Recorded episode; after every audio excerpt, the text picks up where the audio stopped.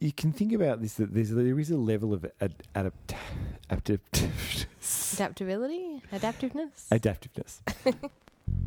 In the beginning of the history of experimental observation or any other kind of observation on scientific things, it's intuition. It's intuition, which is really based on just experience with everyday objects that suggest reasonable explanations for things.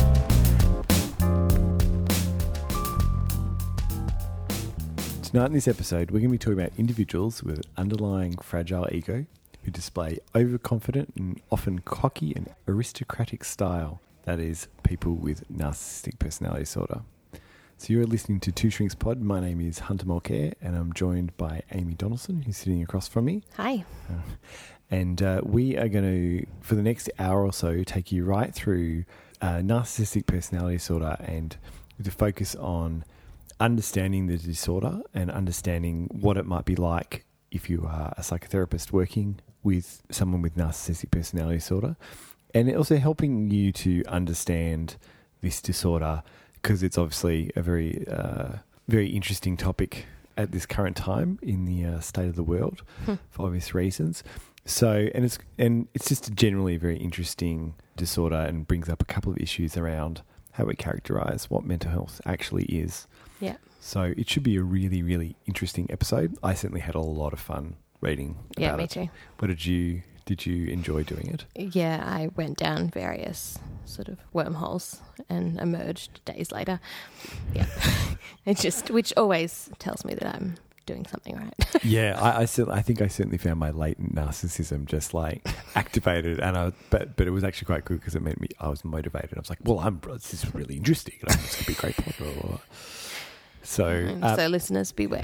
listeners beware. So, uh, before we get started, just quickly, um, you can follow us on Twitter uh, at Two Shrinks Pod. Um, also, you can also email us at twoshrinkspod at gmail.com. And we also have a website, uh, twoshrinkspod.com. So, uh, where we uh, post the episodes and also have links of the show in the episode description.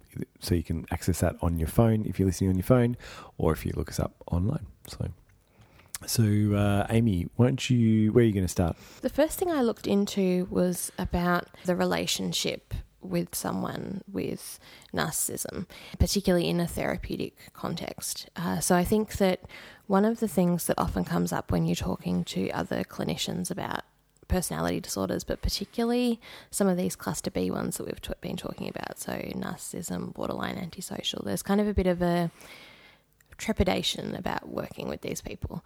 And I think a lot of that is about how the relationship plays out in the room and how you feel when you're working with someone mm. who has this disorder. Mm. And it's the same thing that people in their life will feel interacting with them.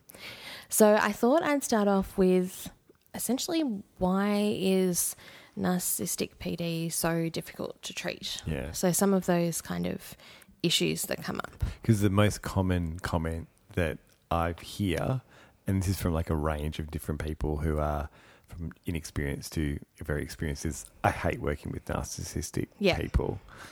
and it's quite it's reasonably rare which i think we'll you know just sort of touch on at different points in terms of it's rare to work with people who have a full-blown narcissistic personality disorder hmm. in treatment because that narcissism kind of protects them from acknowledging that they might need treatment so it's sort of it's often the case that they're referred by other people or it's things like a relationship where the partner will say if you don't get some help i'm leaving or They present with a drug and alcohol problem that's exactly um, caused them work problems. yeah Yeah, I've certainly come across that. Yeah. Rather than seeking treatment for issues with the narcissism, which is probably different to something like, say, borderline, where it's distressing to have those symptoms. Mm. So um, I would argue narcissism is distressing. They just don't.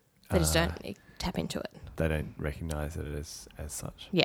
So, one of the reasons why it's difficult to treat is that there's a big difference between internal and external experience with narcissism. I'm just going to call it narcissism for the sake of shortening the yeah word jumble, but um, we're really focusing on for this bit anyway, people who have narcissistic personality disorder. So there's a difference between their internal fragility and then this external tendency to promote themselves. So it's kind of hard as a clinician to tap into what's actually going on because there's kind of a gap. Um, it's also difficult because the motivations behind how they're presenting themselves is about promoting themselves. So often in therapy, people come because there's an issue that they're wanting to work on. Whereas with narcissism, what you might have is someone saying that everything's great, that they're doing fantastically, and they don't know why it is that they're having to come there. Mm, and then also dismissing the therapist. Exactly, yeah. And then there's kind of this secondary mechanism where they're trying to prevent any errors or any negative evaluation. So trying to sort of make sure they don't make mistakes or don't come out with anything that could mean that they were judged negatively by the therapist. Mm. Yeah. Uh, the other thing is that their capabilities and deficits fluctuate a fair bit. So even though it's a personality disorders tend to be quite stable, that day to day, session to session, minute to minute, someone can have varying levels of insight or not. It flips backwards and forwards. Yeah, so you might think that you're getting somewhere and have a bit of a plan of where you're going, and then the next time you see them, things seem to have gone the other direction. Mm. Uh, in terms of the interpersonal dynamic and then with countertransference, it can mean that the therapist gets either pulled into kind of fueling that narcissism, like, you know, providing a lot of compliments or saying what a great job that they're doing in a way that a lot of therapists would validate their client's experience, but it might go a little bit too far. Or it can go the other way, where people become overly critical and kind of react against that everything's fine kind of Yeah, right. facade. And so it's finding a balance between the two where you can validate someone's experience without and highlight where there might be gaps or issues without being pulled into Uh, one yeah, or the other. Well, because they a narcissist will like if you make too big a deal of the problem or whatever the Mm. problem is that they're going on, like oh, you know, uh, things difficult work. If you go too far, they shut down on it, yeah. Like, and so you can't validate someone in the normal way. Yeah. So it's kind of, yeah, holding that middle ground. And and the other other thing, like I think I've definitely had experience with people who have had trays of it Yeah. where they they keep coming back to therapy and you're kind of a little bit perplexed Mm. as to what's going on like as, as in they're not really reporting that anything's wrong Yeah, and I don't but they keep feel like up. we're work like it's not like we're working on a clear goal but they keep coming Mm. Yeah. yeah and yeah and so somehow like you can engage them but then like You- you're not moving anywhere. Well- or, or you don't well, there's feel move, like. there's movement, but like you're not really sure you know what that movement is. yeah. Yeah. Uh, there's some sort of parallel process going on yeah, that you're not aware of. they're not like they're not talking about what's changed. Yeah. but they keep coming. Yeah. So Yeah. And I think that like that's part of that whole thing of being quite they can be quite unaware of the difficulties in their own interactions Mm. and their perception of others and things like that. So there's kind of this gap between what's going on and how they're perceiving things. So I came across some research about how people with um, narcissistic PD will describe that they're great at social interactions. But in actual fact, the people around them will go, well, no, that's not the case. I wasn't listened to, or things didn't go the way that yeah, they thought it did. But that kind of grandiose thing overlays it. There's also a tendency for reversible perspective taking, which I hadn't really heard much about before.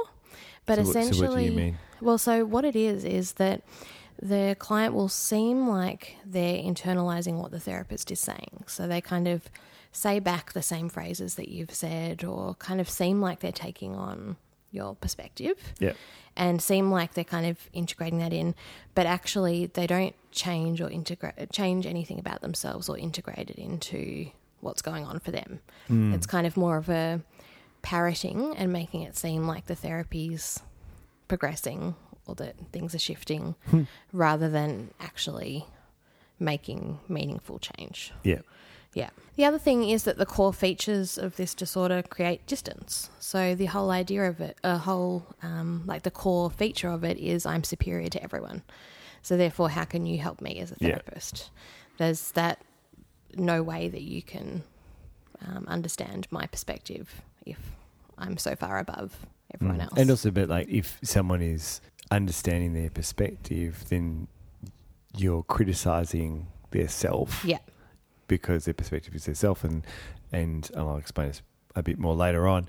It like it becomes a massive crisis, Mm. like if for them Yeah. structurally, in, emotionally. So. yeah, it's not seen as a positive like it would be for other people. Do you have do you have a particular countertransference reaction to narcissistic individuals? Uh, I think probably defensive, yeah. but I I think I get quite stuck. Like I feel quite stuck. Mm. Um, I it's sort of like I'm doing a lot of mental calculations, but not really being present Yeah. in the room. It's that kind of I've got to figure my way out of this. How about you?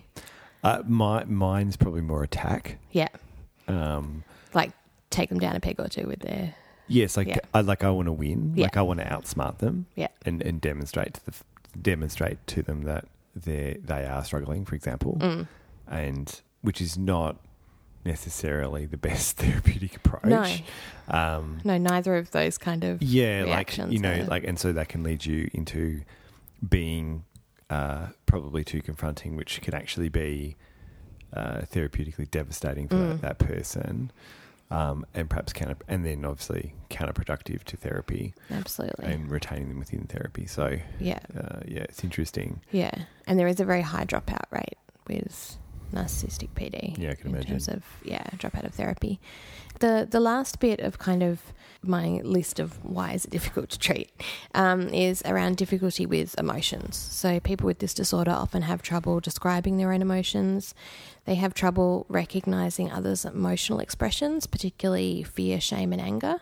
So it's hard for them to work out when something's gone wrong or how it's gone wrong because they're Mm. not perceiving those facial expressions. Mm. They also have really pronounced feelings of shame and fear, which then triggers that defensiveness. Mm. So that it, when they feel those emotions, they're really intense and then they react against that. They'll lash out. Yeah, so there's that tendency towards aggression. The other thing that I found was, I mean, we'll talk about the criteria and and um, about sort of common elements of it, but often um, a lack of empathy is is talked about. And it's interesting. There's been some recent neurological research that suggests that perhaps that they can recognize emotion cognitively, but can't.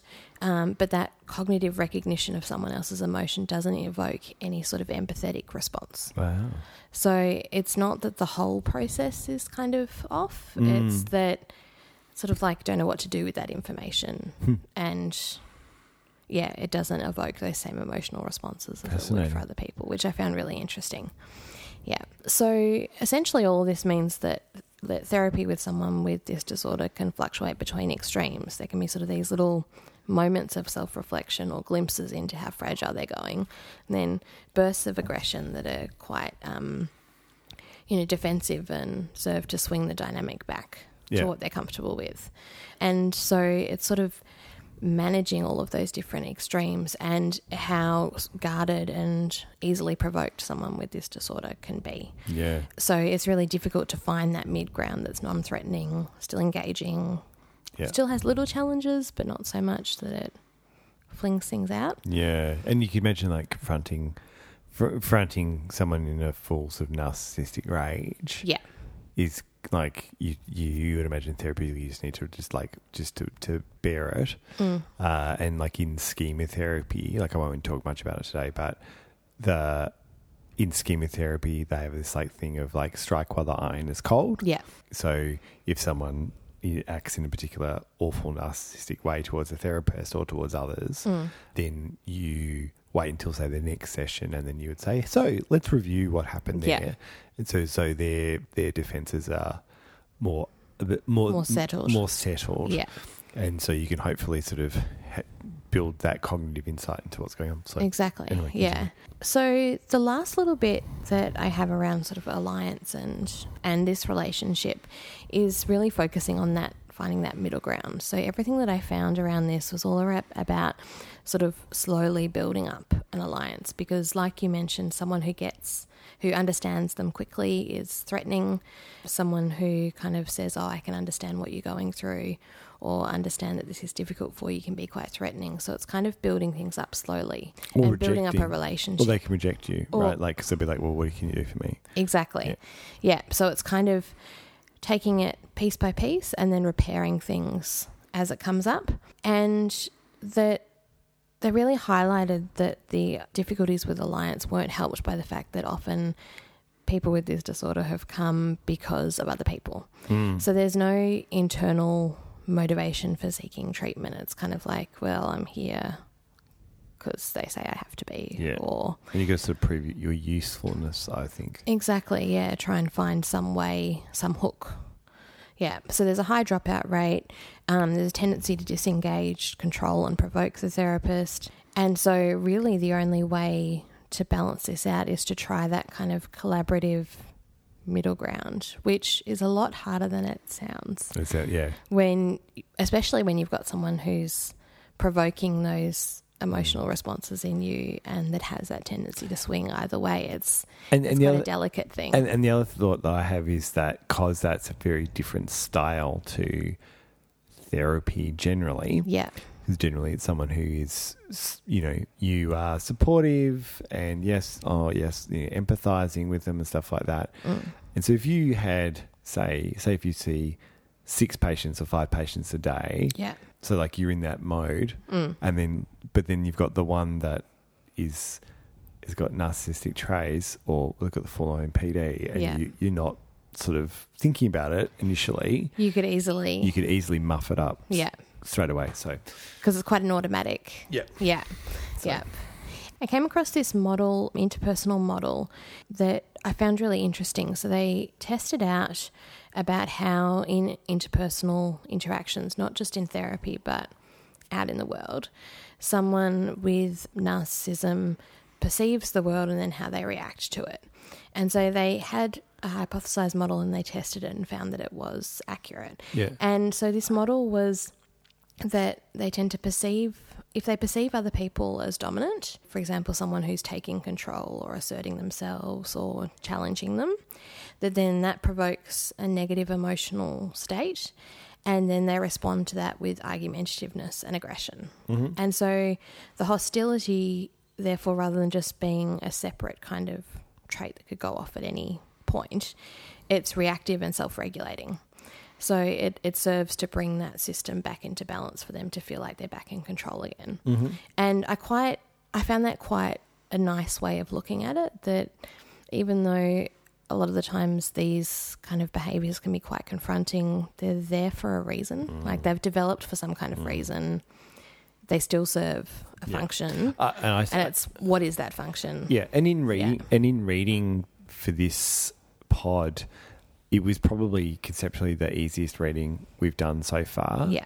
It it's a very simple disorder to understand in terms of like very, very loosely I'm going to talk about it, but is that there's sort of defective core beliefs and the grandiosity narcissistic element serves to protect it Yeah. in a, in a very Sort of, yeah. extremely Performs a shell around it. Yeah. Keeps it. Yeah. yeah. And so, I mean, the question is, why is that, and how does that manifest, and, and all Yeah. those kinds of things. But really, that like that's that's it in a nutshell. And Mm. schema therapy certainly takes that approach as well. Yeah. So, should we go through the Yeah. criteria? Let's do it. So, the diagnostic criteria for in DSM five talk about a pervasive pattern of grandiosity in fantasy or behaviour, a need for admiration, and a lack of empathy.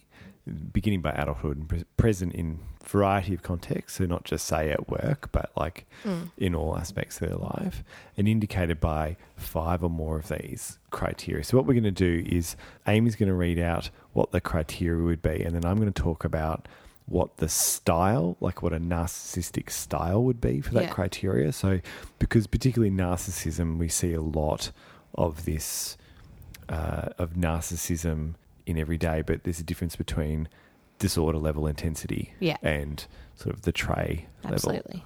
Yeah. intensity. So, Uh, so the first criteria is a grandiose sense of self-importance. So this is someone who exaggerates their achievements and talents.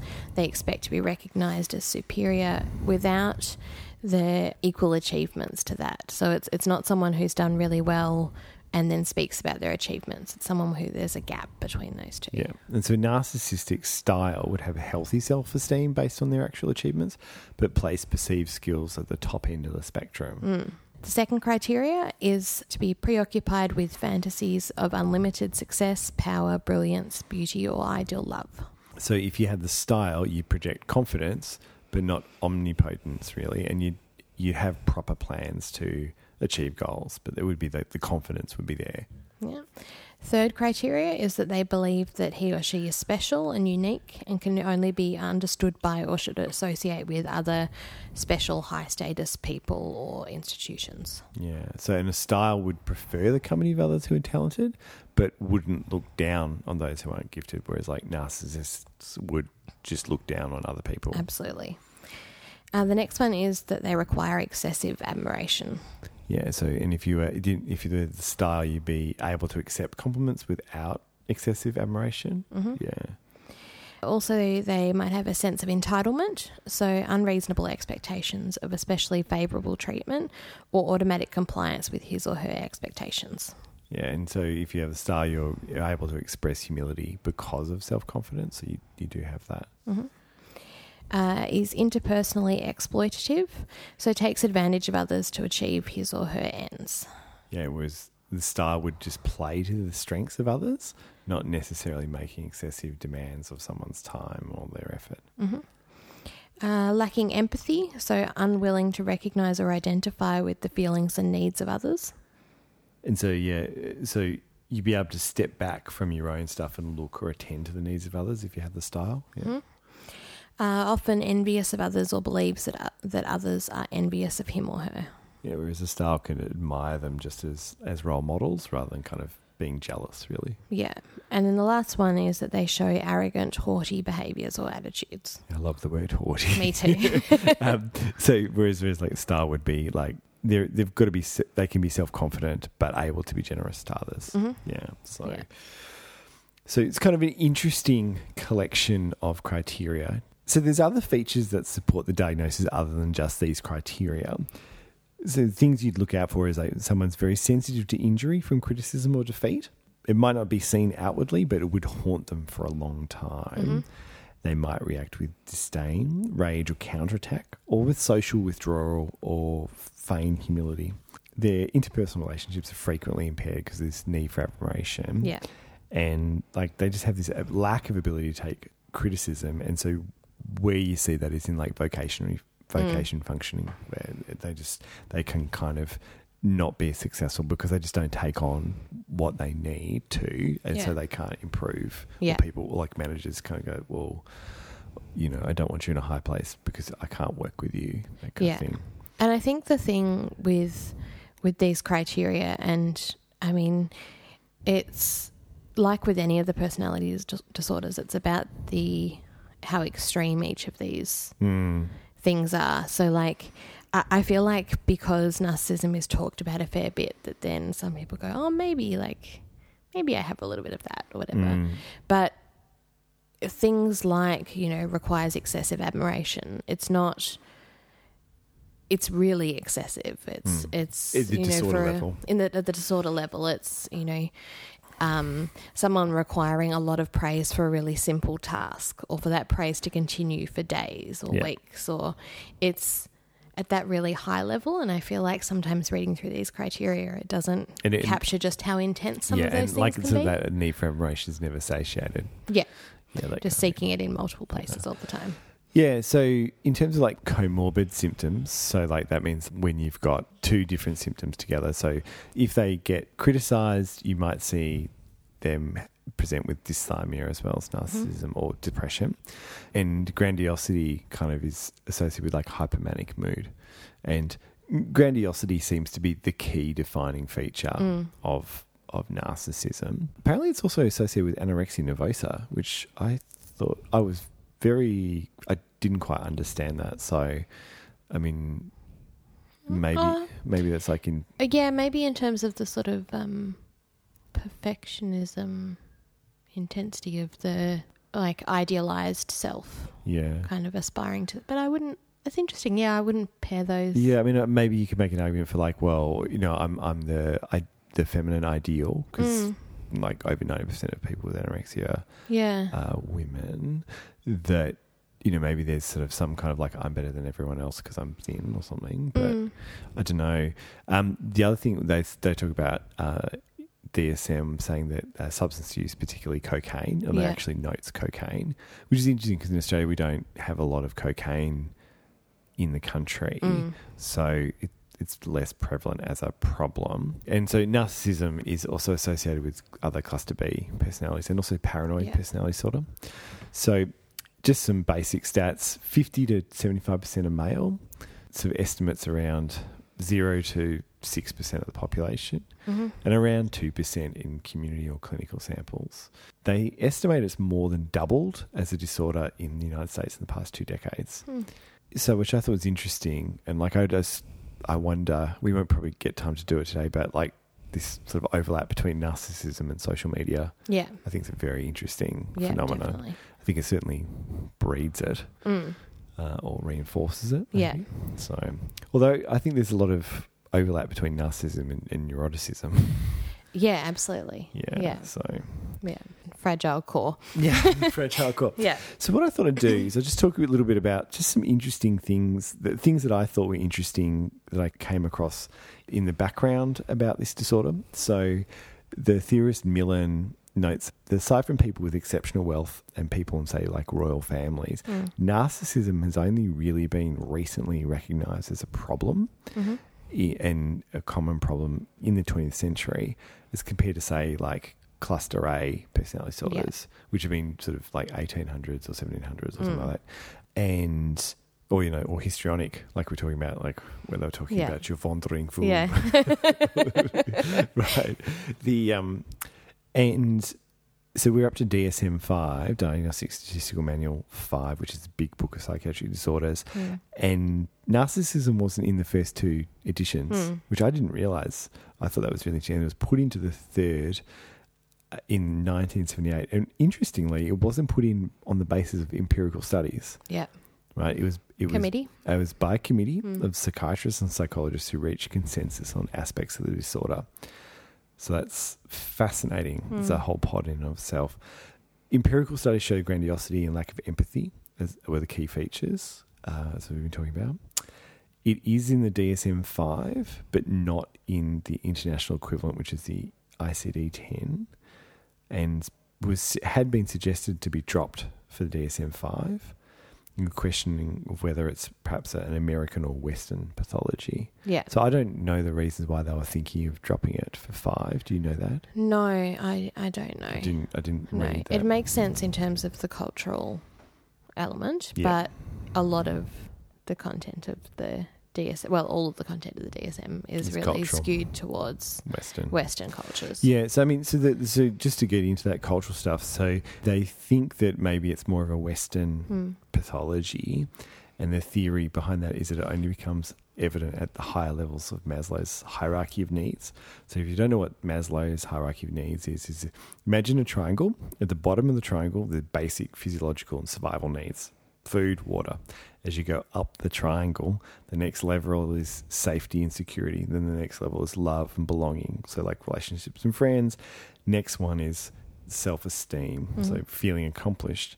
And then right at the tippy top of the triangle is self actualization, achieving one's full potential. So, if you're as an individual or in a society navigating famine and disease, Yeah. you're not really worried about whether you're arrogant or not. No. Like, No. I mean, like whether you're the best or not. This idea that once you as a society move past that level and into self actualization, then pathology related to that quest of self actualization would become evident yeah. or more evident. Yeah. I Uh, also saw some things around sort of individualist versus collectivist Yep. societies as well that You're taking my next bit. oh no. yeah, so in a self-aggrandizing, individualistic culture like the United States or Australia, you'd be more at risk of it. So, narcissism in the United States talks about being exhibitionist narcissism. You know, you're allowed to speak about your accomplishments, but say in a collectivist culture like Japan, there's this kind of closet narcissism because their culture teaches the opposite pattern of expression. So you attribute personal accomplishment to the support of the group Mm. not to the self. not to the self. Yeah. So they had a quote from this very successful baseballer in Japan Hmm. saying, Thanks to the good advice of my coaching and encouragement of my teammates and fans, I was fortunate enough to beat Yeah. this record. Yeah. So, which is very sort of selfless. Hmm. And I mean, as everyone would know, you sort of see narcissism in professions that are more respected or more famous, Yeah. particularly like TV and movie stars. Yeah. Public sort of professions. Yeah. Yeah, and then I think also like things like the law and medicine where Mm. there's high value placed on them. Yeah. And also I think high level of intellect Mm. required. Yeah. So if you're naturally like if you're actually smart and almost always right, Mm. you're going to get narcissistic Yeah. because You're well, going to you- assume that, that that's the case. because you can assume that you're right most Yeah. of the time. That will be correct. Yeah. So there is a level of adaptiveness with narcissism and narcissistic personality disorders, and it's more complicated than with other disorders. So if you think about self-regard, that's on a continuum. Too little regard for yourself, it's not adaptive. You feel inferior if if you've got too much, you're arrogant. Yeah. You're- If you feel too superior, you're arrogant. If you imagine a U shape in your head, on the left side of the U, um, the, the top left of the U, is a low self regard. It's highly maladaptive. It's paralyzing, unworthy. But as you move to the middle, the maladaptiveness drops, and, and you're right in the middle. It's a moderate, normal amount of self regard. It's sort of adaptive. You can relate to people. You can take on criticism Yeah. but you also like you know like I'm doing okay Hmm. that kind of stuff. But then as you continue to move to the far right, the U, this the maladaptiveness increases as you as you go across to the right, and that's that very high self regard. If that Yeah. kind of makes sense. So healthy narcissists are in the middle, self confident, social. You've got empathy to others, that kind of stuff. So, I mean, and I always think about therapy for people who are depressed and anxious, so not narcissists, Yeah. is about teaching them to be healthily narcissistic Mm. and kind of like, you know, putting themselves first and doing that kind of stuff. Yeah. So, whereas Sort of boosting their sense of self worth. yeah, and allowing them to kind of go, you know what, I want to take a day off. So I'm Yeah. going to take that day off. Yeah. You know, and that's Or I like- did okay at that. Yeah, or I did Yeah. okay at that. Oh, you know what, you did actually pretty good. Yeah. It's pretty amazing that you managed to survive all that. Yeah. that kind of stuff. So, Yeah, That makes sense. shall we go on to some theory and history? Yes. Uh, I think you're first for this one. I am too. Sorry. so I thought I'd just start with like kind of basically the roots of the word narcissism. So there's the Greek mythological figure of Narcissus. hmm The story goes that- that he rejects the advances of the nymph Echo, and as punishment, falls in love with his own reflection. And I read in one version he becomes a flower that bears his name, but then in another version, another text, said that he he was loved by everyone but refused to love anyone Mm. in return, and so a goddess Aphrodite falls and curses him, and he falls in love with his own reflection. And then, because he's pining after what he can't have, he falls into the water and Yeah. drowns. Yeah, that's the version I've heard. Yeah, I hadn't heard the flower one. yeah, I knew that one. It doesn't quite. I don't quite get it. Anyway, No. but so this basically the moral of this is like that narcissists are unaware of their self love and the impact that it has on others, Yeah. and it, that it leads to desperation and loneliness. And, and this is actually even like sort of referenced in sort of some religions and things like Mm. that as well. So, and what's interesting, like unlike say borderline personality, which we talked about a lot, or the schiz- cluster A personalities, there's, there wasn't really much of a biological No, element. no, no, that's not. Which is interesting in and of itself. Yeah. Yeah.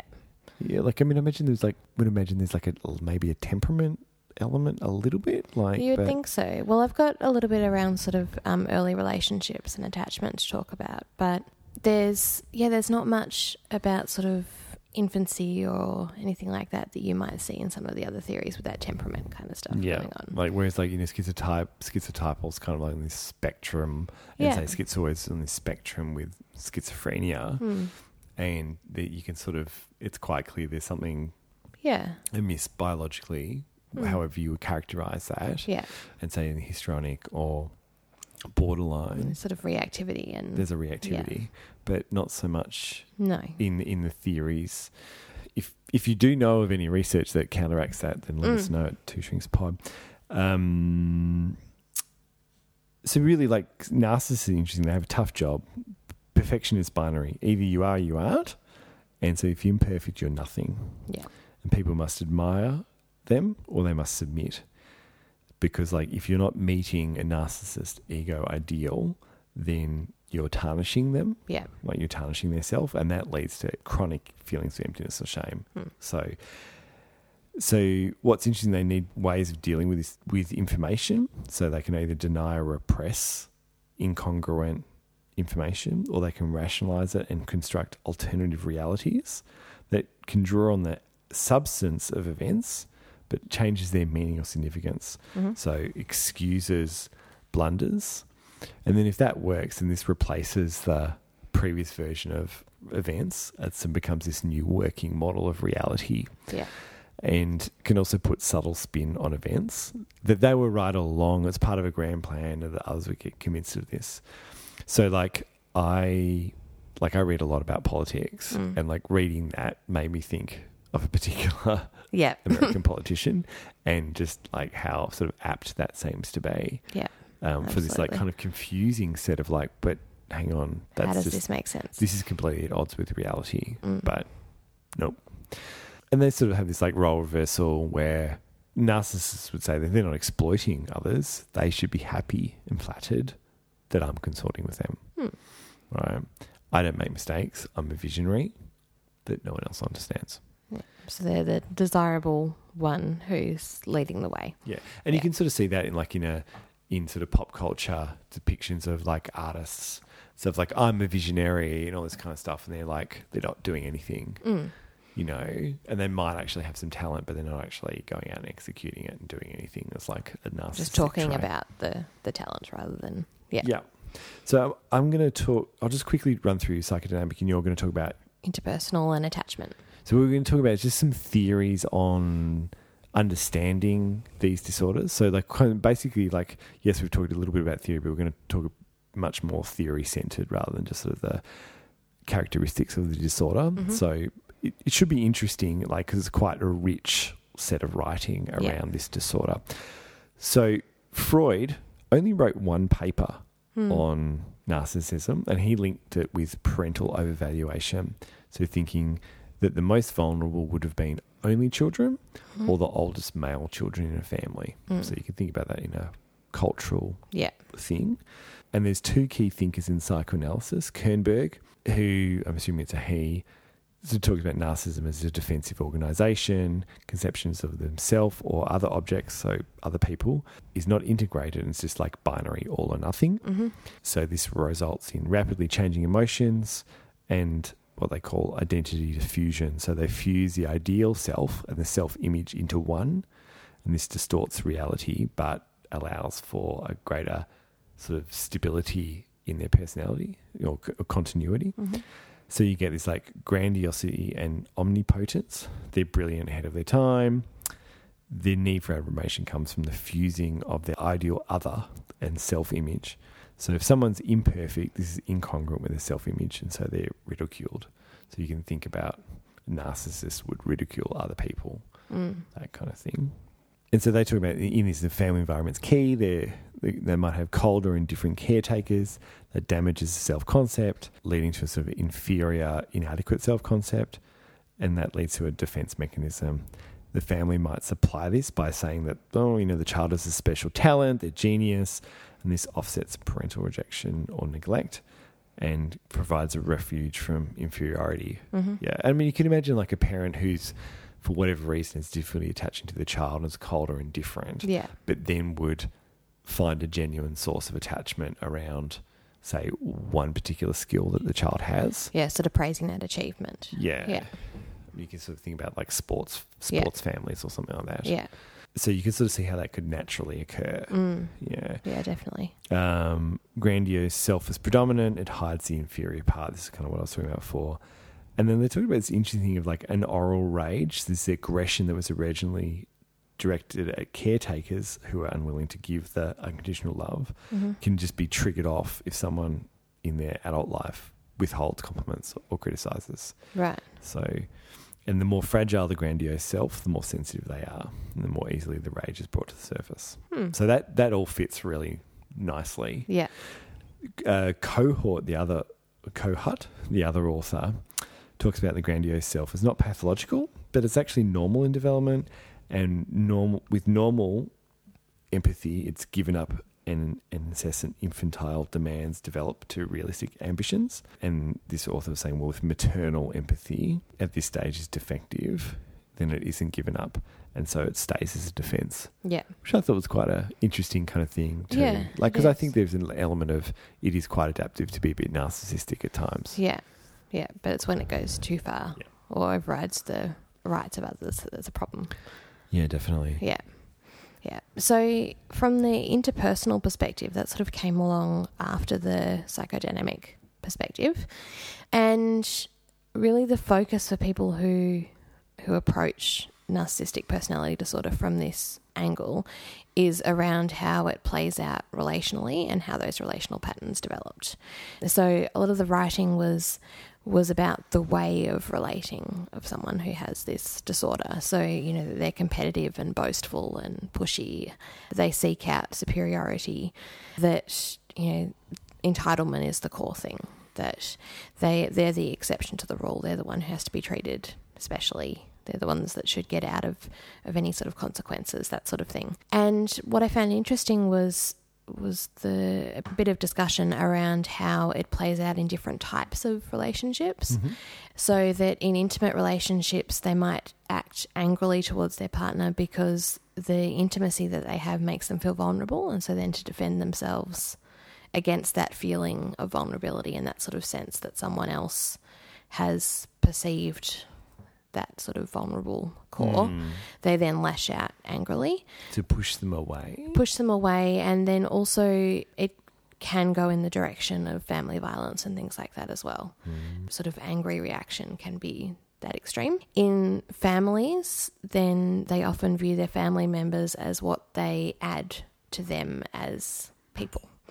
So, add to the person with narcissistic personality disorder as a person. Hmm. So, children are valuable because they portray a particular image to society, or Hmm. my partner's valuable because they're beautiful or successful or whatever, and they then add to my sense of worth. Yeah. It's So, it's quite like, transactional, yeah, tran like but one of- way.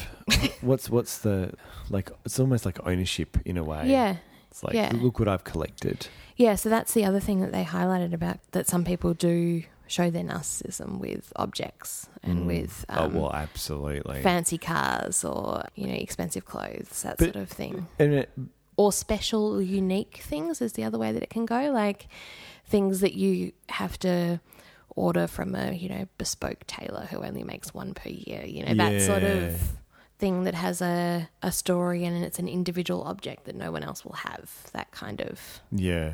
So you'd be thinking about the intensity of that because, like, Yeah. it's like it's normal and it's okay to feel like, oh, I Yeah. got, I look, look, I I, bought, I bought it, I bought a new suit, and don't Yeah. I look good? yeah Versus kind of, yeah. uh, I don't know, you do that with everything. do that with everything. Yeah. yeah, Yeah. And so then in day to day life, they can appear calm and carefree, like not bothered by things that stress other people because they're above it. They don't have to worry Mm. about making an appointment on time or paying bills or whatever because that's for the little people. Mm, Or they can mm. go the other way and appear really control in control and confident. So they display their wealth and power and it's really out there. So it can kind of come through in different ways. Yeah. So on that, like the there's an example. There's some thinking that a former Prime Minister of Australia, Kevin Rudd, had narcissism, Mm. this grandiose narcissism, Yeah. and a great example of that was he was in this interview right before the election that he ended up losing, Mm.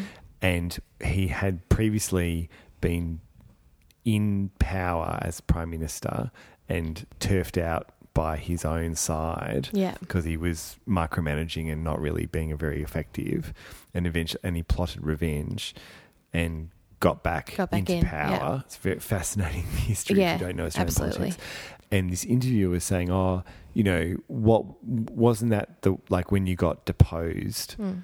uh, from being the prime minister, wasn't that the worst thing? And he goes, No, you know what? That wasn't the worst thing. The worst thing in my political life was when I attempted to win office the first time just as a local MP and I didn't do it. and it's like, how could Uh, that like Yeah, how could But- that? and so this is kind of this narcissistic response of like you know that worst thing that would shatter everybody else Yes, no, it wouldn't shatter me. that wouldn't it didn't shatter me No, there like, was like this other there was this other thing Yeah. when there's actual footage of him um like the poor fellow like Yeah, crying he in was Parliament. devastated. yeah, Yeah. like and completely broken so yeah, it's that kind of disconnect Yeah. between what other people might. yeah Yeah, that that I'm separate from that. i'm separate I- from that that yeah. thing that was really awful no i, I managed that well Yeah, absolutely. Um, and then, like in social situations, the conversations often focus on themselves. So even when other people bring up things, it it always redirects. This means that they tend to lack genuine friendships because people can't quite form that that bond, that mutual bond. They prefer to have people around them who just admire them from a distance rather than getting into that sort of dynamic. And then they also often report boredom and a sense of meaninglessness. That because they're special, they're isolated and nothing's invigorating enough or challenging enough or anything like Or that. special It's enough. Special enough, yeah. So, in terms of the development of these kind of patterns, the main theorist that was talked about was Benjamin, and she talked about a couple of different ways that this could develop. So, one fit quite nicely with the psychodynamic perspective, with parent overvaluation of a child or having a need for that child to be perfect. And so, the, the phrase that was used, which I thought really captured it, was His Majesty the Baby. Hmm. And that kind of thing that the their early childhood is full of love and warmth and adoration and it's entirely focused on making the child feel special. Hmm. And so it means though that the parent doesn't share anything of their own inner experience. So then the child fails to understand that other people have their own experiences that are separate and that they might have their own needs because everything's focused on it's the like a disorder needs. of egocentricity isn't it yeah it is yeah of where that where that focus is yeah yeah. Um, and then as they become more independent, the parents are quite permissive. They indulge their children, they let them do whatever they want. They also remove any barriers to things that might be challenging. So they never kind of um, have to make mistakes or learn that they can't do something because the parents make sure that all those obstacles are removed. Mm. Um, and they don't show them the negative consequences of their behaviour. So if they do something that um, to other parents they might then tell them off for, that doesn't happen. yeah It's just sort of let go. Yeah, I mean, like in pop culture, I would think about. I know you haven't watched Game of Thrones, but Mm. like the Joffrey, uh, he's sort of the prince and then becomes the king, and Yeah. because he's this prince, like he's Doted on. do- doted on, but also like he can do whatever he wants and be awful to anyone, Yeah. And nothing will. and happen. and and no one can touch him. Yeah. yeah, so, yeah, it's that sort of thing. And then because of that, they then learn that other people are there to serve their own needs. yeah. Like, you know, mum and dad will make sure because that it's everything's actually fine. kind of a realistic assumption. Exactly. Yeah. Yeah. And then the other way that this theorist proposes that it can happen is that parents are rejecting, devaluing, and invalidating. Yeah, And uh, or they use the child to meet their own needs. So Yeah. a little bit like a narcissist would do with their family, that kind of the child serves a function. yeah, And so, in response, the child withdraws and creates this internal world that's mm-hmm. Characterized by idealized ideas about the ideal child that they are, the ideal parent that they could have, and then they create this kind of internal sanctuary that buffers against the reality of the world. Hmm. This is what life could be like, and then that becomes kind of a bit bit blurry. yeah, So there was some research done into the different types of parenting and what traits of narcissism are then found Yep. in adults later on. And I'll just run it re- through it really quickly because I found it quite interesting that it was different for boys and girls. Uh, so the kids who were overindulged, this was the one that was related to the most narcissistic traits. Yeah. Um, so it was related to entitlement, exhibitionism for both sexes. And then for boys, it was related to um, authority and exploitativeness. And for girls, with a sense of self sufficiency. Over domineering parents, that was related to entitlement and exhibitionism for both genders. So what do you mean oh, domineering? Uh, so being overly strict, being controlling, intimidating, that sort of thing. Yep. And exploitativeness for girls. Uh, and then overprotecting, so that sort of cosseting behavior wasn't related to anything for girls, but for boys, it was related to entitlement, self sufficiency, and vanity. And then over permissiveness of letting kids do whatever they want was related to exploitativeness for boys. So there's kind of different patterns of parenting that then sort of fostered these different different traits. Mm. And so, like, you often think about narcissism as a male, like Yeah. it's more male. It's more but It's not. I wouldn't say it's like like heavily male. No. Um, well, I mean, like stats wise, it's sort of 50 to 75. yeah. percent. So yeah. like, but yeah, it's sort of interesting. Like the expression of narcissism can come pro- out in different ways. Yeah, for different genders. Yeah. it's interesting, isn't it? Yeah. And the last bit on attachment was splitting up grandiose narcissism with vulnerable narcissism. Yeah. So I don't think we've talked about vulnerable narcissism before, but essentially it's got far less of those kind of grandiose overtones. That it's more it's more subtle and that fragility is closer to the surface, basically. And so attachment wise, they found that grandiose narcissism is related to avoidant attachment, so pushing people away, pushing caregivers away. Yep. And it involves positive self appraisal, so thinking of themselves as sort of wonderful Yeah. and denying that there's any distress in relationships Mhm, with mhm. caregivers. Yeah. Whereas vulnerable narcissism is associated with a fearful, preoccupied s- style. So Yeah. needing to have that person around and checking that everything's all Because right. like, because if someone, if you're avoidant of relationships, you can think that they're all good, yeah, right? Whereas if you're, and you don't need them. you don't need them. You don't need them. Yeah. Whereas with the preoccupied, you've got that kind of thinking of yourself negatively, being distressed when there's something wrong in a relationship, but then also you can tend to avoid relationships because they're scary. Yeah. Yeah. So if you're not sure what we're talking about, attachment, we did a whole pod. We did. I think it was pod It's my favorite. four. Yeah. Um, and Amy loves attachment. So Yeah. I had to bring it up this time as well. no, but it's, it's very interesting that that fits really naturally. And I It think does. I think that's what's interesting about this disorder is that there are a few different approaches, and all of them give like a richness to it. Yeah. Uh, And they all kind of fit nicely and in a way that's kind of logical and a bit of that. parsimonious. Yeah. I love that word. Yes. it is a great word. Yeah. Yeah, it's nice. yeah, yeah, yeah. So have you got Um, so I was going to talk about the cognitive perspective. So thanks for that. I mean, that was really great. The cognitive perspective. So it's really this section's more not so much about the development of the disorder, but more how the disorder presents and functions on a cognitive level, a cognitive yeah. style. So, opposite to a compulsive individual, a narcissist can't see the trees for the forest, right? So, compulsive, is the forest for the trees, Mm-hmm. Yeah. right? They fail to fill in the details. Mhm. Everything is painted with these like big, broad strokes. yeah. Compulsive is plagued with the detail, right? And the narcissist plunges ahead. So the narcissists forget about the work and the detail Mm. required. Like, yes, oh, we're going to do this stuff. We're going to do these research projects, and and we're going to do these things in this organization. We're going to do all this kind of stuff, and without any kind of attention to what that may involve, right? Whereas How com- you would actually do it. yeah, whereas compulsive would be so afraid of the a compulsive has fantasies about fears to prevent error. Yeah. Like their fantasies serve that function, whereas a narcissist's fantasies are of just wishes to be successful and admired, Mm. right?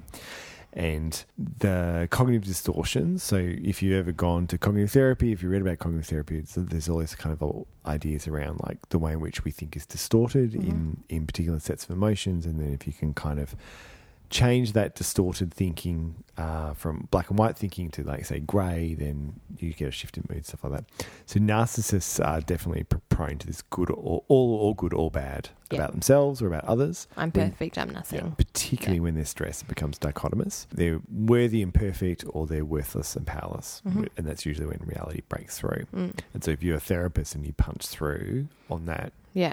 thing, then they feel with just awful negative feelings.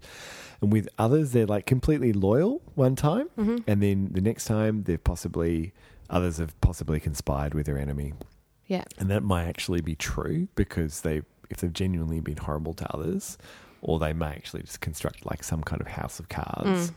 And so it's kind of this interesting thing where the thing that they're concerned about Yeah. may actually be kind of true. Mm. or they but not for the reasons that they think. Yeah, Or- yeah, yeah. yeah, that kind of stuff. Like, Yeah. and and some of the stuff you were talking about before, where they kind of like where you're talking about like the avoidant personality. It's like, well, I can cope by myself. It's like, Mm. Yeah. well, they kind of actually can. Yeah. So like, Yeah. and so that distortion is kind of self perpetuating. Yeah, self perpetuating. Self perpetuating is a great phrase. Yeah. Mm. So they search for differences with others, and then they build on them because they can't be the same as other people. They have to Mm. be unique. Have to be unique, and then they need to support feeling superior because they secretly doubt that they are, and so they search for differences. Yeah. It's kind of picking apart other people Mm. to make themselves feel better, Yeah. and really just reflects that insecurity, you know, themselves. Yeah. So they have core beliefs. So these are like universal feelings about. Since I'm special, I deserve special dispensation, privileges, and prerogatives. hmm I'm superior to others, and they should acknowledge this.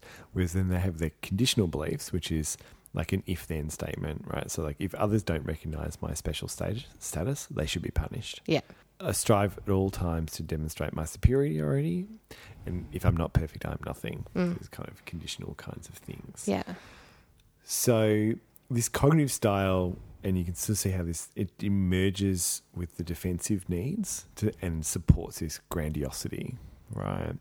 And the fantasy is always about future goals, getting success and admiration. It's replayed in their head, and this kind of is thought to extend the efforts of early caretakers. hmm But also, like also in the past, facts get reorganized to support their notions, Yeah. right? Yeah. Remember the past as they wanted it to occur, not as it happened. hmm Like, for example, I won the popular vote in the United States of America when he didn't. He didn't. Yeah, Yes. so like that kind of stuff. And so it might not be called lies because the emphasis of events shift. So they use fantasy, and so that results in little empathy for others because they're fixed on a future outcome.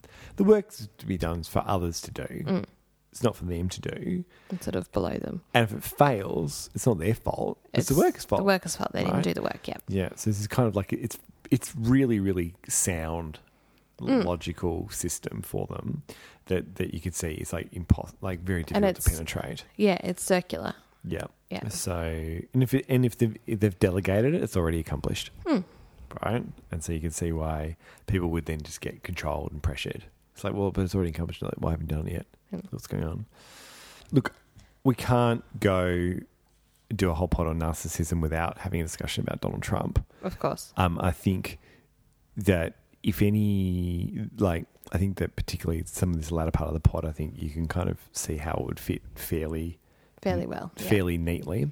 What I thought was really interesting was I, I did read and I found this. There was an article or an interview with Allen Frances, and he he was one of the people who wrote the original Ah, the original article. the the original symptom list hmm for DSM in the 19, in 1978. And so he was quoted as saying that Trump is the undisputed poster boy for narcissism. This, he demonstrates in pure form every single symptom described in the Diagnostic and Statistical Manual of Mental Disorders for NPD, which I wrote in 1978. Hmm. What was interesting is at this time, this was, I think it was before. I- I'm, can't remember exactly when it was, whether it was before the election or after the election. But he, he talks about that lots of successful people are extremely narcissistic without being mentally ill. hmm Most celebrities, politicians, writers, artists, lawyers, Can be doctors. functional. Yeah, right. But he, he was saying, well, to qualify for a personality disorder, an individual's selfish, empathetic preening must be accomplished by significant distress or impairment. And he was saying, well, Trump certainly causes this in others, but, but his narcissism doesn't affect him that way. Mm.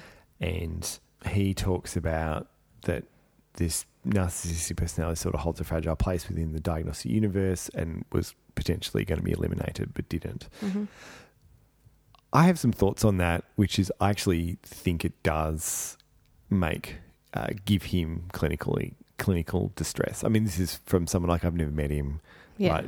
Mm, Which is the whole big thing when there was those series of articles that came out Yeah. about this was was sort of backwards and forwards whether you can diagnose someone or not. Yeah. Um, and I remember being that quite a few of the arguments for diagnosing him from a distance was that because he places so much of his internal world Mm. in the public eye and online, that then he's actually displaying enough Hmm. to be able to sort of fill in those gaps. He's displaying Yeah. enough of those symptoms and enough information. Yeah, I mean, I, I would, I would say that he certainly seems to Hmm. fit the criteria, and I think that the diagnostic sort of like he's th- this author saying, well, he doesn't meet it because he doesn't have clinically significant distress. And like in terms of, and that could be clinically significant distress. We think about in terms of like actual distress, Yeah. Or, Or like impairment. impairment in functioning. Mm. And I would argue that now that more time has gone on, that it's kind of pretty clear that he does have a lot of distress. It just Yeah. manifests itself in anger, and and it's sort of and it seems to and be those anger out like angry outbursts have a negative impact on his functioning in his occupation. yeah, yeah, yeah, that's it. And so even though he's still president, Yeah. It has that that impact on policy and things Yeah, like that. yeah. It- it's I mean, yeah. if you if you take like a you know, and if there's any any sort of Republican listeners in the United States listening and stuff like, you, I'm sure you'll get your back up about this, and that's certainly not my intention. Mm. But if you compare Donald Trump's administration on uh, say policy outcomes Mm. with his peers. So his peers are Obama and Bush and Clinton Mm. and Reagan and so on, right? Then he hasn't been very successful in No. terms of the number of like policy navigated through the Congress, Mm. right? Which is it's one way of measuring a presidency. I'm sure there's other ways. I'm sure there's lots of people who are very pleased with the way in which he goes about what he's doing. Mm. But if you look at that kind of governing those level, kind of outcomes. then yeah. then like analysis like I read a piece on the website 538 which talks about that he's actually not achieved that much Mm. um, particularly like if you talk about the first 100 days there was that marker and there's, I think there's been some other work on that so I think you could make an argument for it but then again you know look I've never met the guy so you know doing clinical interview with him I haven't done that so No, apparently fascinating. Appar- apparently we're not meant to diagnose. So, but um, and, and then also like I did talk about uh, Kevin Rudd, and there was an interesting. There's an interesting article. I'll put a link to it where they. So the Conservative Party in Australia is actually called the Liberal Party, very and- confusing which is for international listeners. International- so and so they were the opposition to Kevin Rudd, who was in the Labor Party, and a psychiatrist actually wrote um, wrote them a strategy document labeling Kevin Rudd as a narcissist, that he's a grandiose narcissist, and and so they sort of talk about it less as a psychiatric disease, more as a destructive character deficit. That they were suggesting that this guy was held together by one key strut, an absolute conviction of intellectual superiority over everyone else. And if you kick out that strut, he will collapse. Mm. And so they kind of used that. So they, they said that, well, you know, he'd be threatened by a rival in any of his fields. hmm He'd be obsessively paranoid and ready to retaliate to real or perceived threats. And he would suffer from excessive suspicion. And so they politically, tactically exploited that by promoting the idea that he was merely a caretaker prime minister that would- that would be removed um, by his colleagues once the election had been won. Mm. And so they exploited that Yeah. and they won the election. Yeah. And, he, and his election was, his campaign was massively chaotic. Mm. So, It's interesting to see how those kind of things play out. yeah. Yeah. Yeah, so a bit of armchair diagnosis Hmm. there, but um, hey, it's our pod. Yeah. and I feel like those kind of examples are quite useful in terms of understanding what it can look like. Yeah. You know, the other option is to go down the diagnosing movie characters and Yeah. whatever. But yeah. I came across a list. Gordon, Yeah. Gordon Gekko in Wall Street, which oh, I don't know, which is the Michael Douglas character, and then Catherine Tramell in Basic Instinct, Yeah. which was the Sharon Stone, which I I would not have picked that. Michael in the office.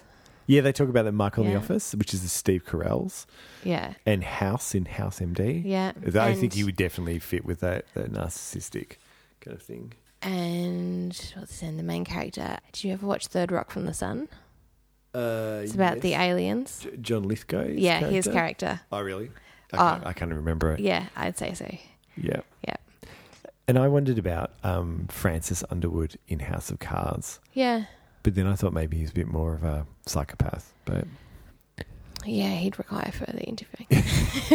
Well, you can you can have narcissism and lots of stuff. So Absolutely. let's take a break. Sounds good. We are going to return with things, uh, short things we came across. See you soon. experimental observation or any other kind of observation on scientific things. It's intuition. It's intuition, which is really based on just Uh oh. We're on the break, Amy. My brain just goes for a walk. Oh God. So this is the segment where we just say thanks for listening Yeah. And um, Muchos gracias. Muchas gracias. And uh, if you do want to follow us on Twitter, you can, uh, twoshrinkspod, or you can email us at twoshrinkspod at gmail.com. She's just stirring me in the background. Or you can look at our website and that kind of stuff. But if you are interested in contacting us, please do let us know. And we will be finishing the personality disorders series soon enough. And we'll be in the hunt for uh, topics to cover. We already have a list that's sure to be crossed off and discounted. Yeah. And ratings on iTunes. Oh, yes, please do. And comments. Yeah, please do rate and uh, review the show if you can. Uh, you can do that through your phone after the episode has played, or I, don't think you can do it during. Anyway. I think you can. but please do that because that helps people find the show, um, or just tell a friend if you found it interesting. So, Or, no. What? Nothing. you're killing me. Uh, I know. Two shrinks There are so many ways that you could. I'm cutting it. I'm cutting it.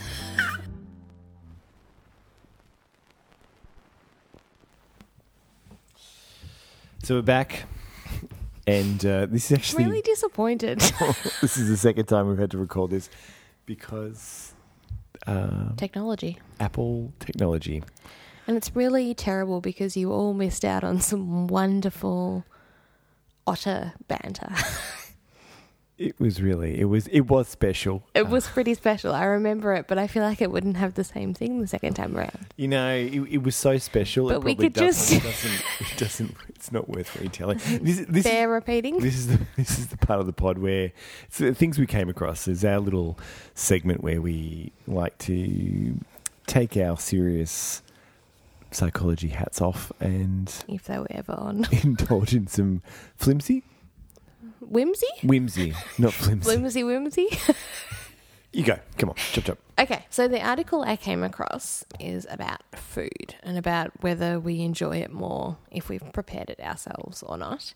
Uh, it's called Does Self Prepared Food Taste Better? Effects of Food Preparation on Liking. I if I cook something, Yeah. like I'm frequently like super critical of it though. I think you go one way or the other.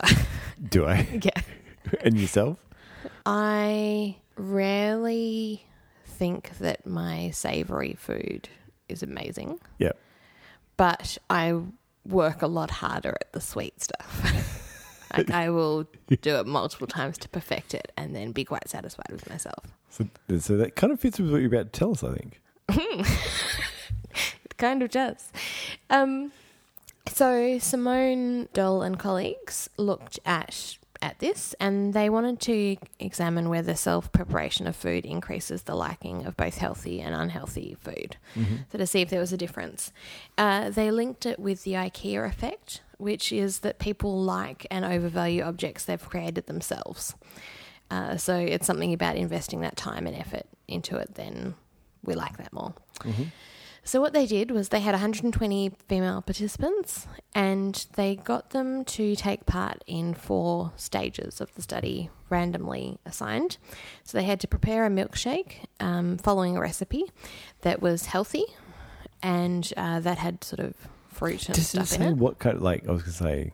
It was yeah they gave the recipe Yep. in in the article. No way. yeah and it was it was berries and stuff like that so it didn't have any added Yeah. sugar um, and then the unhealthy condition was a chocolate milkshake made with chocolate and ice cream and Like chocolate Stuff. syrup, chocolate powder. What are we talking here? i think it was syrup from memory but you're pushing it a bit See, I'm, I would always go powder over syrup if I was going to make a milkshake. Anyways, that's i mean would you make Is a milkshake with important to you? fresh berries no, that's a smoothie. yeah we'll see they counted that as a milkshake Uh, anyway, Let's see this methodological issues. anyway, So in the healthy, there were two healthy conditions: one where they made the milkshake themselves, one where they were provided with one that had been made. Same recipe, same for unhealthy, uh, and then they also asked them to rate their liking of the milkshake, perceived healthiness, calorie content, dietary restraint, BMI, and amount of milkshake that they consumed was also measured. Although I think they were unaware of that. So there were a lot of results, which, if you're a stats nerd, was quite satisfying. Just mm-hmm. how many, you know, mediating effects and things like that. But I'm just going to go through a couple of my favorites, which Yeah. I know is not scientific reporting, but Uh, we can cherry pick what we want. yeah, exactly. Yeah. So essentially, in the healthy condition, participants preferred the milkshake they made themselves, Mm-hmm. and in the unhealthy condition, it didn't make a difference. They just liked it, which kind of fits with life experience. Um, so they also thought in the healthy condition that the milkshake that they'd made was healthier and had less car- calories in it than the one that had been made by someone else.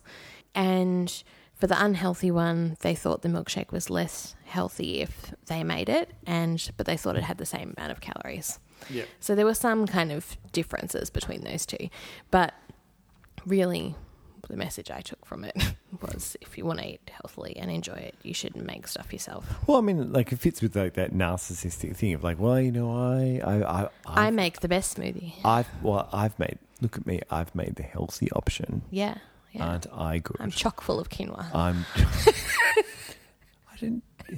I just quinoa like it's like it's a cue. Like it just kind of yeah, it's it's I don't know. I was like, like I always qu- qu- quinoa. quinoa. Quin, qui- Long yeah. listeners of this of this podcast will understand that I have a, pronunciation difficulty from time to time, but of of certain words. We don't mention it. Okay. no, actually, I just edited it out most of the time. So he sits at home in the dark and re-records particular words and edits Oh, them I do have one or two lights on. so uh, sh- shall I go? Yeah, go for it. Got more to talk about? No. So I had. You can't have found another article while you were waiting for the thing to. I was. I actually was googling psychology of computer age. No, but I'm too angry. you can do that next time. Uh, I can do it next time. So I uh, continue on my long-term love of psychology article type research articles with uh, sort of jokes in them. Sure. Uh, so the questionnaire that I use all the time in clinical work, if you've seen me as a client of mine or have sat next to me at work or in some kind of workshop, I've said, "Hey Hunter, how are you?" how are you? I've talked. I will have said you. We should use the HADS, the Hospital mm. Anxiety and Depression Scale, which is a really great. Well, I, I found it is a great scale. It's fourteen items. It measures anxiety. Seven items depression. Seven items. It's really relatively easy to fill out for people. And yeah. Anyway, so I was doing some research recently, and I'm involved in a research project with where we where they've looked at this questionnaire. And I came across an article saying the hospital anxiety and depression scale, the HADS, is dead, but like Elvis, there will still be sightings. and it's by Coyne Yep. and colleagues. Very satisfying. This I was this article kind of goes into they've done some research, very very good science. There's been a lot of science on this stuff where they've looked at the factor structure of this questionnaire, And ripped it to shreds. and it well, it just sort of says it's inconsistent. Some say say Okay. yes, there's anxiety depression. No, others say, well, it's just one general thing of stress. Other one says there's like there's three subscales. I won't go into it. I'm a bit annoyed about this finding, I have to say. Yeah. So, but they didn't, they, to critique the authors, they didn't actually suggest a better scale to use. And the DASS 21, which is used by GPs and lots of people, yeah. doesn't, because it's freely available at the Black Dog Institute, Mm-hmm. doesn't also have a consistent factor structure. So maybe it's a So- problem with the questionnaires. But actually, that's just a uh, detour on the way to scanning dead salmon in fMRI machine highlights the risk of red herrings. so, Sounds like a professional, well thought out. so I think this is actually just a poster that was presented somewhere. Oh, yeah. So, neuroscientist Craig Bennett purchased a whole Atlantic salmon, took it to a lab in Dartmouth, put it into an fMRI machine, and used it to study the brain. So the idea We've was all been there. Yeah, we've all been there. We've, we've all just said, you know what, I'm just going to fish and put it in a really expensive scanner. Yeah. So they put the they were putting it in the scanner because they were wanting to test. I guess like calibrate or like have a look at what would come out. Uh, they weren't just screwing around with the fish. Yeah, I don't know. Like, well, because like as the fish sat in the scanner, they showed it a series of photographs. Yeah, they were screwing around with the fish. depicting human individuals in social situations. Was the fish wearing like a hospital gown? Uh, no, it, it was not alive at the time of testing. So, was it wearing a hospital gown? uh, um, so to maintain rigor of the protocol and perhaps also because it was hilarious, they asked the salmon, just like a human test subject, to determine what emotion the individual in the photo must have been experiencing. so, Yep. uh, Was the salmon accurate? Well, what's what's interesting was they had a bit of a surprise when they got the data back. There was like a, a hot spot in the, where the brain was, and it actually looked like the fish was thinking about what was going on. So um, Interesting. Yeah, you can you can see the red dot in the fish brain Love just it. there. So I mean, they were sort of like scientifically they were talking about well, you know, you can get false positives from fMRIs, and that that's uh, something. And how can we ever know that fish are dead? And that's it. Well, there's no such thing as fish, so you know. Exactly. I love that podcast. Anyway, so that's the show. Uh, thanks for listening, and don't forget to rate and review us on wherever you get to rate and review your podcasts. That would be great. And we will see you next time. See ya. Bye.